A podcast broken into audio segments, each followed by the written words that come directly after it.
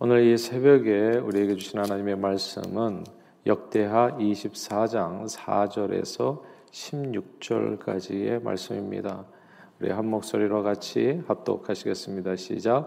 그 후에 요아스가 여호와의 전을 보수할 뜻을 두고 제사장들과 레위 사람들을 모으고 그들에게 이르되 너희는 유다 여러 성읍에 가서 모든 이스라엘에게 해마다 너희 하나님의 전을 수리할 돈을 거두되 그 일을 빨리하라 하였으나 레위 사람이 빨리하지 아니한지라 왕이 대제사장 여호야다를 불러 이르되 내가 어찌하여 레위 사람들을 시켜서 여호와의 종 모세와 이스라엘의 회중의 성막을 위하여 정한 세를 유다와 예루살렘에서 거두게 하지 아니하였느냐 하니 이는 그 악한 여인 아달랴의 아들들이 하나님의 전을 파괴하고 또 여호와의 전의 모든 성물들을 바알들을 위하여 사용하였음이었더라.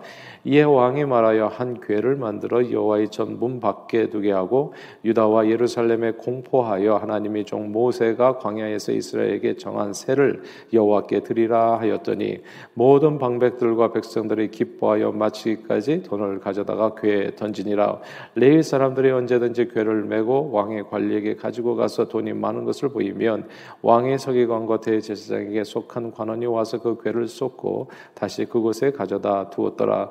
때때로 이렇게 하여 돈을 많이 거둠에 왕과 여호와야다가 그 돈을 여호와의 전 감독자에게 주어 석수와 목수를 고용하여 여호와의 전을 보수하며 또 철공과 노쇠공을 고용하여 여호와의 전을 수리하게 하였더니 기술자들이 맡아서 수리하는 공사가 점점 진척되므로 하나님의 전을 이전 모양대로 경고하게 하니라.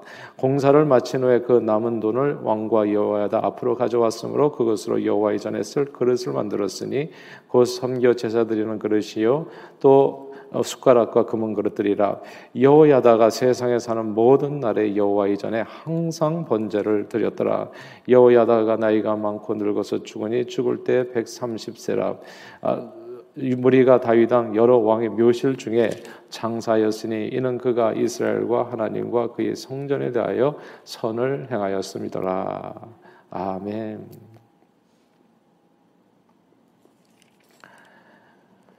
아, 오래전 미국에 왔을 때 저는 미국에서 우리 한인 교회들이 이민 초기에 아, 대부분 미국 교회당을 빌려서 예배드렸다는 사실을 알게 됐습니다. 아, 저도 오래전 버지니아에서 개척할 때 미국 교회당을 빌려서 시작했었거든요. 이제 미국 교회당을 빌려서 신앙생활하는 것이 하나도 어렵지 않았습니다. 왜냐하면 대부분의 미국 교회는 거의 주일만 예배를 드리고 주중엔 대부분 비어 있었기 때문입니다. 우리는 미국인들이 예배 드리는 주일 혹은 10시 혹은 11시만 피하면 나머지 일주일 내내 우리 다 우리들 세상이었어요. 네, 새벽 기도회, 주중 예배, 철야 기도회 모두 다 드릴 수 있어서 참 좋았습니다. 아, 예배당 소유권만 미국 교회에 있다는 점이 좀 아쉬울 뿐이었지 서로 윈윈이 되는 아주 좋은 조건이었습니다. 아, 그런데 일주일에 딱 한 번 예배드리는 이 미국 교회는 시간이 지나면서 대부분이 그랬어요. 그 교회의 세력이 점점 약해졌습니다. 아, 나중에는 이제 나이 드신 분들만 남다가 후에는 이제 교회당을 파는 경우도 많이 생겼지요. 아, 대신에 이제 남이 교회당에서 거의 매일같이 예배드리고 기도한 한국 교회들은 부흥했습니다. 성도들의 숫자가 늘어난 한국 교회가 하나님의 은혜로 성도 수가 크게 줄어갔던 미국 교회당을 돈 한 푼 안 들이고 그대로 이어가는 일들도 아, 생겼습니다. 아, 사랑하는 여러분, 제가 어릴 때요 보통 교회는 예배당이라고 불렸습니다. 예배당이란 예배드리라는 곳이란 의미지요.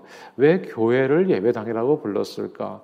교회는 아, 헬라어로 에클라시아 하나님께서 불러내신 성도들의 모임이라는 사실을 알면서도 우리는 교회를 예배당과 동일시했습니다. 예배당이라고 교회가 그렇게 불리게 되어졌을 때 성도들은 정말 예배당에 와서 모이기에 힘썼습니다. 매일 새벽 기도회 했었고요. 그다음에 철야 기도회가 있었고 3일 저녁 예배 있었고 그리고 주일은 새벽부터 있었고 언제 새벽 예배가 있었고 오전 예배를 거쳐서 주일 저녁 예배까지 제가 예배 드렸을 때는 주일 저녁 7시에 예배가 있었던 걸로 기억하는데 항상 그렇게 주일은 그냥 아침, 점심, 저녁으로 다 예배 드리는 날. 그래서 예배당에서 우리는 매일 아, 뭐 주일뿐만 아니라 매일 같이 주님 앞에 나와서 예배 드리고 기도를 드렸습니다. 당시엔 교회를 정말 예배당이라 부를 만했어요. 정말 교회가 1년 12달 아, 정말 365일 아, 정말 하루도 빠지 않고 아, 교회가 문이 열려 있었고 교회에서 예배하고 기도하는 일이 있었던 거거든요. 성도들은 이렇게 1년 아, 12달 365일 기도하고 예배하는 이 예배당을 아, 귀하게 여겼습니다. 자기 집을 팔아서 예배당을 짓는데 헌금하신 분들이 적지 않았고요. 최선을 다해서 아름답게 인테리어 그러니까 예배당을 꾸몄고 그 안에서 성심으로 주님께 예배를 드렸습니다. 교회 중직자들도 뭐 직장 중심으로 이사하지를 않고 예배당이 어디 세워지느냐에 따라서 예배당 중심으로 그렇게 다 이사를 와서 항상 새벽 기도에 동참하면서 아, 주님은 이 예배당에서 예배하기를 힘썼습니다. 그때 주님의 몸된 교회는 하나님의 임재와 능력을 체험하면서 놀랍도록 부흥했습니다. 십자가만 세워도 사람들이 몰려온다는 이야기가 나올 정도였습니다. 많은 주의종들이 교회를 통해 가지고 배출되었고요. 아, 그래서 미국으로 또 영국으로 또 독일로 신학을 공부하고 신학을 공부하러 가셔서 마치고 돌아와서 아, 또 한국에 가서 또 이렇게 신학교에서 아, 섬기시는 그런 목사님들 또 교회를 개척하시는 많은 목사님들 아, 계셨습니다. 근데 이렇게 한국 교회가 엄청 부흥하게 되면서 언제부터인가 또 이렇게 유학파 목사님들 많이 배우신 이렇게 뭐랄까 이렇게 스마트하신 목사님들이 많이 나오시면서 이상하게 언제부터인가 교회는 예배당이 아니라는 말과 함께 한국 성도들의 예배당 중심의 신앙생활이 좀 지나치다는 이야기들이 나오게 되면서 예배당을 짓고 예배당에서 예배 드리는 대신에 학교 강당에서 혹은 그와 비슷한 건물들을 예배 공간으로 사용하는 일이 벌어졌습니다. 그리고 그렇게 하시는 목회자들이 또 이상하게 존경받는 뭐 이렇게 돈이 없어서 그렇게 그런 데서 예배 드리는 게 아니라 그 돈은 이제 또 이렇게 구제와 또 더 뭐가 더 의미 있는지는 잘 모르겠습니다만 다른 의미 있는 일에 아, 또 사용하겠다. 의미 있죠. 모든 일에 교회에서 하는 일들이 아, 주님을 위해서 섬기는 일들이 다 의미 있죠. 우열을 가릴 수 없는데 하여튼 그 가운데서 더 나은 일이라고 생각되시는 일에 돈을 쓰겠다고 하면서 예배당 짓는 일들이 어느 순간서부터 이제 약간 주춤 되게 되었죠 사람이 중요하지 건물이 중요하지 않다는 말이었습니다. 그런데요, 일견, 틀린 말이 아닌 듯 싶어요. 교회는 에클레시아, 하나도 틀린 말이 아니죠. 하나님께서 불러내신 성도들의 모임이지 분명 건물은 아닙니다. 그런데요, 사람이 중요하지 건물이 하나도 중요하지 않다고 말하는 데는 또 이것도 지나치지 않을까 싶어요. 아주 중요한 두 가지 내용을 놓칠 위험이 있습니다. 이제 그 내용이 오늘 본문이에요. 이 남유다 아달라 여왕의 통치 기간에 우상 숭배가 만연해지고 백성들이 영적으로 타락하게 됐습니다. 그러자 나타난 현상이 겉으로 나타난 현상이에요. 중심을 우리가 알 수가 없죠. 당연히 영적으로 타락해서 중심이 망가진 거예요. 성도들의 삶이 무너진 겁니다. 그러니까 겉으로 나타나는 현상이 두 가지예요. 먼저 7절부터 같이 보겠습니다. 7절에 한번 같이 한번 볼까요? 24장 7절입니다. 시작. 이는 그 악한 여인 아달랴의 아들들이 하나님의 전을 파괴하고 또 여호와의 전의 모든 성물들을 바알들을 위하여 사용하였음이었더라. 아멘. 여기서 하나님의 전을 파괴하고 그 안의 성물들을 바알들을 위해 사용했다. 이 구절을 주목해야 됩니다. 첫 번째로 영적으로 타락하게 되면 아, 이게 참 재미있는데요. 하나님의 전을 소홀히 하는 일이 벌어집니다. 그러니까 아마 사람마다 생각은 좀 다를 수 있어요. 하나님을 저는 소홀히 하는 사람들은 아, 뭐 하나님의 전보다도 건물보다도 뭐가 더, 더 중요한 게 있으니까 그럴 거예요. 근데 오늘 성경은 그렇게 얘기해요. 영적으로 타락한 세대가 되면 하나님의 전이 소홀히 여김을 받게 된다는 거. 내용이 부실해지면 그 내용을 담는 그릇의 모양이 달라진다는 거. 그러니까 세상 강당에 담기는 건가요, 이제는? 뭐 세상 어디에 담기는 거예요? 한시적으로 그럴 수 있을 것 같아요. 한시적으로 아, 그런 장소를 빌려서 사용을 할 수 있을 것 같아요. 근데 그곳에서 계속 이제 이게 좀 이상한 거죠. 사실 성경을 이렇게 비추어서 이렇게 살펴보다 보면 좀 이상한 거예요. 왜냐하면 내용이 부실해지면 그 내용을 담는 모양이 그 모습도 달라지게 되기 때문입니다. 우리는 늘 내용만큼 그 내용을 담는 그릇이 중요하다는 사실을 기억해야 됩니다. 물론 그릇에 담기는 음식이 중요하지요. 그릇에 라면, 떡볶이를 담을 것인지 필레미뇽을 담을 것인지에 따라서 그 가치는 크게 차이가 납니다. 음식의 가치는 그릇에 담긴 내용물이지 사실 그릇은 아니에요. 그렇다고 그릇이 필요 없는 것은 분명 아닙니다. 그 안에 담기는 내용의 가치에 따라서 또 그릇의 종류가 달라지기도 합니다. 필레미뇽을 양푼에 담아서 뭐는 그 양재기 같은 데 담아 가지고 내놓는 식당 그 어디에도 없습니다. 아무리 내용이 좋아도요. 필레미뇽 뭐 안심 스테이크 근데 쓰레기통에다 담아 놓으면 그 내용은 모두가 쓰레기가 될 수밖에 없습니다. 그러므로 교회당 무용론은 그 발상 자체가 매우 위험할 수 있어요. 영적 부흥이 생기면 교회당이 건축되고 늘어납니다. 반대로 영적으로 쇠퇴해지면 당연히 교회당은 무너지고 없어지게 됩니다. 건물을 위한 건물을 짓는 사람은 이 세상에 아무도 없습니다. 그렇다고 건물이 필요 없는 것은 아니지요. 내용만큼 그 내용을 담는 그릇이 중요하고 때로는 그릇이 그 내용물을 더욱 돋보이게 할 수도 있습니다. 예배만큼 중요할 수 있다는 겁니다. 예배당이 오늘날 저희 교회에서 성전 건축 헌당을 한다고 했더니 또 여러 사람들이 질문을 해요. 뭐 학교 강단에서도 예배드리는 교회들이 많은데 꼭 그렇게 교회당 아, 건물에 뭐 돈을 그렇게 많이 써야 되는가? 잘 생각해 보세요. 오늘 이 교회 이 성경 왜 이렇게 적혀 있는지를 항상 누구든지 자기가 원하는 대로 말할 수는 있어요. 그렇죠? 그러나 항상 누가 옳은지는 아무도 몰라요. 그러니까 우리 집을 어디에 말씀 위에다 세워야죠. 성경에서 뭐라고 얘기하는지 예배당보다도 더 중, 아, 예배보다 예배만큼 중요한 것이 때로는 예배당일 수 있어요. 사실 하나님은 어디나 계십니다. 무소부재하시다고 그러죠. 그렇기 때문에 꼭 예배당이 필요한 게 아니에요. 하나님을 위해서 하나님은 어디에다 계시다고요. 정말 예배당이 필요한 예배당에 가둬둘 수 있는 가둬둘 수 있는 그런 하나님이 아니십니다. 예배당은 하나님을 위해서 필요한 게 아니라 사실은 저와 여러분들을 위해서 필요한 거지요.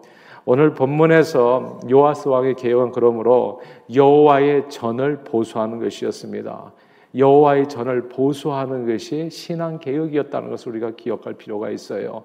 내용이 부실해지니까 그릇이 망가지는 겁니다. 그러니까 그릇이 망가지는 것을 보면 어쩌면 그 내용도 짐작할 수가 있는 거예요. 그러면 이분들의 신앙의 형태가 뭔가 굉장히 질문이 되는 겁니다. 내용이 좋아지면 필레민형이 담기면 그러면 그릇이 달라진다니까요. 근데 이 그릇이 양푼이 되어버리면 그 안에 담기는 음식이 뭔가를 또 한번 생각해 볼 수 있는 거예요. 요아스 왕의 개혁은 성전을 보수하는 것도 되어졌습니다. 저는 저와 여러분들이 성전을 소중하게 생각할 수 있게 되기를 바랍니다.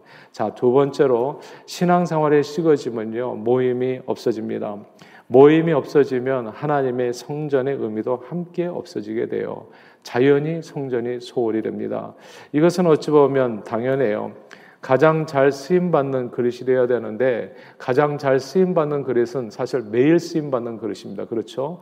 매일 쓰임 받는 그릇이에요. 화려한 그릇이 아니고 좋은 그릇이 아니고요. 매일 쓰임 받는 그릇입니다. 그러니까 예배당에 정말 예배당 되기 위해서는 뭐예요? 매일 쓰임 받아야 된다는 거. 아무리 화려하고 좋은 그릇이라도 장식용밖에는 안 될 거예요. 사실 쓰임 받지를 못한다면 그래서 이런 게 문제가 되는 겁니다. 예배당을 화려하게 지어놓고서 교회당에 한 번도 안 오는 게 문제가 되는 거거든, 사실은. 예. 그게 진짜 문제라고요. 일주일에 한 번 예배 드리는 교회라면 예배당이 거의 장식용이 될 수 있어요. 미국에 와서 보니까 부활절 성도, 성탄절 성도들이 있었습니다. 1년에 한두 차례만 교회 나와 예배하는 성도들.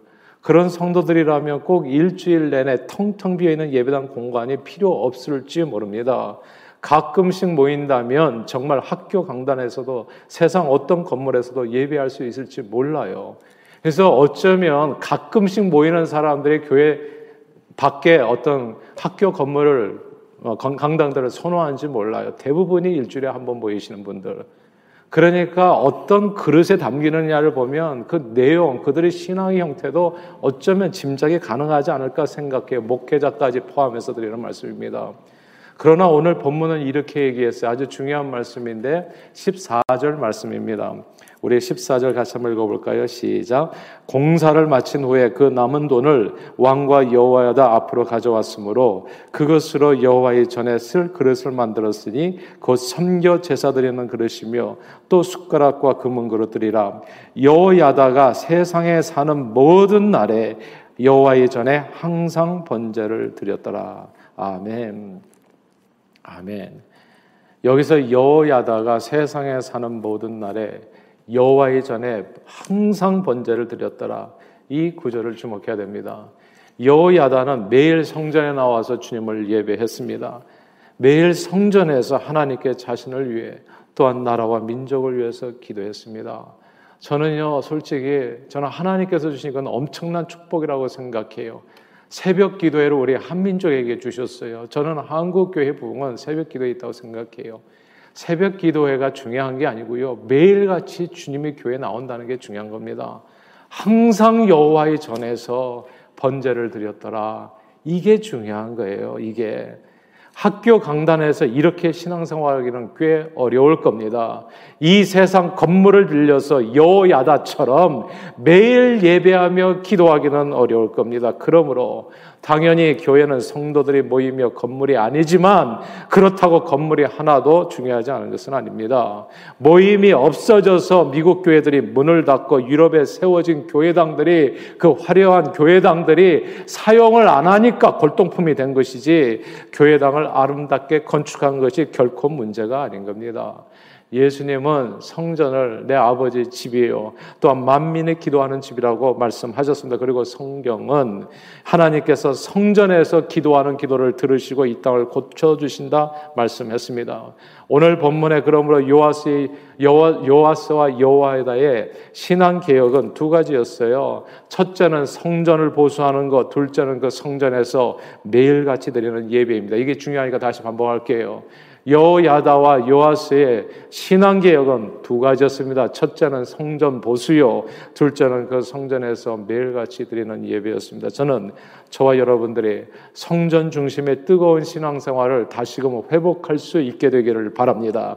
모든 건물에는 건물을 짓는 목적이 있습니다. 레스토랑은 밥하는 것, 개인주택은 어, 개인 가정생활, 상점은 물건 파는 것이요, 회사는 일하는 것입니다. 그 목적에 따라서 건물이 지어집니다. 주님은 어느 곳에 어느 곳에나 계시기 때문에 정말 우리는 어느 곳에서나 기도할 수 있고 어느 곳에서나 주님을 예배할 수 있고 만날 수도 있을 거예요. 마치 마치 레스토랑에서만 밥 먹는 것이 아니라 집에서도 학교에서도 회사에서도 혹은 중국의 어느 비행기 공항에서도 한쪽 구석에서 언제든지 라면 끓여 먹을 수 있는 이치와 같습니다. 언제 어디서나 우리는 밥해 먹을 수 있어요. 그러나 그 모든 건물에는 건물을 지은 목적이 있습니다. 성전은 예배당으로 지어진 건물입니다. 하나님을 매일같이 항상 예배하고 주님께 나와 기도하는 목적으로 지은 건물이 성전이요 예배당이요 교회당입니다. 신앙 회복과 부흥은요. 이 성전을 귀하게 생각하고 우리가 이 세상에 사는 모든 날에 여호와의 전에서 항상 예배하는 삶에서 이루어집니다. 그러므로 늘 성전을 귀하게 여기시고 이 코로나 시대에 집에서만 머물지 마시고요. 조심하시면서 주중에 언제든 교회당에 나와서 기도하시는 저와 여러분들이 다 되시기를 바랍니다. 코로나 시대에도 보세요. 이게 얼마나 우스운 일인가. 우리는 코로나 이 시대에도 회사는 적어도 일주일에 두 번은 가실 겁니다. 회사는 적어도 일주일에 두 번은 가실 거라고요. 그리고 사람들도 정말 많이 만나고 살아갑니다. 뭐 쇼핑하고 거기 보면 거리두기 하나요. 마스크만 달랑 쓰고서 그렇게 줄 서가지고 그렇게 몇 시간씩 기다리기도 한다고요. 그러나 코로나 시대 시대라고 세상보다 훨씬 안전한 이 예배당에 일주일에 한 번도 나와서 예배하고 기도하지 않는다면 진짜 우스운 일이라고 생각해요. 그런 예배당은 필요가 없겠죠. 그런 의미에서 교회당, 교회는 진짜 예배당이 아니죠. 그러나 신앙 부흥은 언제나 예배당을 소중히 여기고 세상에 사는 모든 날에 항상 예배당에 나와 기도하는 겁니다. 늘 예배당을 소중히 생각하고 항상 예배당에 나와서 이렇게 예배와 기도를 하시는 저와 여러분들이 되셔서 세상을 변화시키는 영적 부흥과 하나님의 축복을 온전히 누리시는 우리 모두 다 되기를 주님 이름으로 축원합니다. 할렐루야 기도하겠습니다. 하나님 아버지 남유다 요아스 왕과 여호야다의 개혁을 통해서 예배당 중심의 신앙생활의 중요성을 다시금 깨닫게 해주심을 감사합니다. 여호야다의 신앙을 본받아 세상에 사는 모든 날에 여호와의 전에서 항상 예배와 기도를 힘, 힘써드려 이 세상을 구원하고 변화시키고 새롭게 하는 일에 존귀하게 쓰임받는 저희 모두가 되도록 축복해 주옵소서. 예수 그리스도 이름으로 기도합니다. 아멘.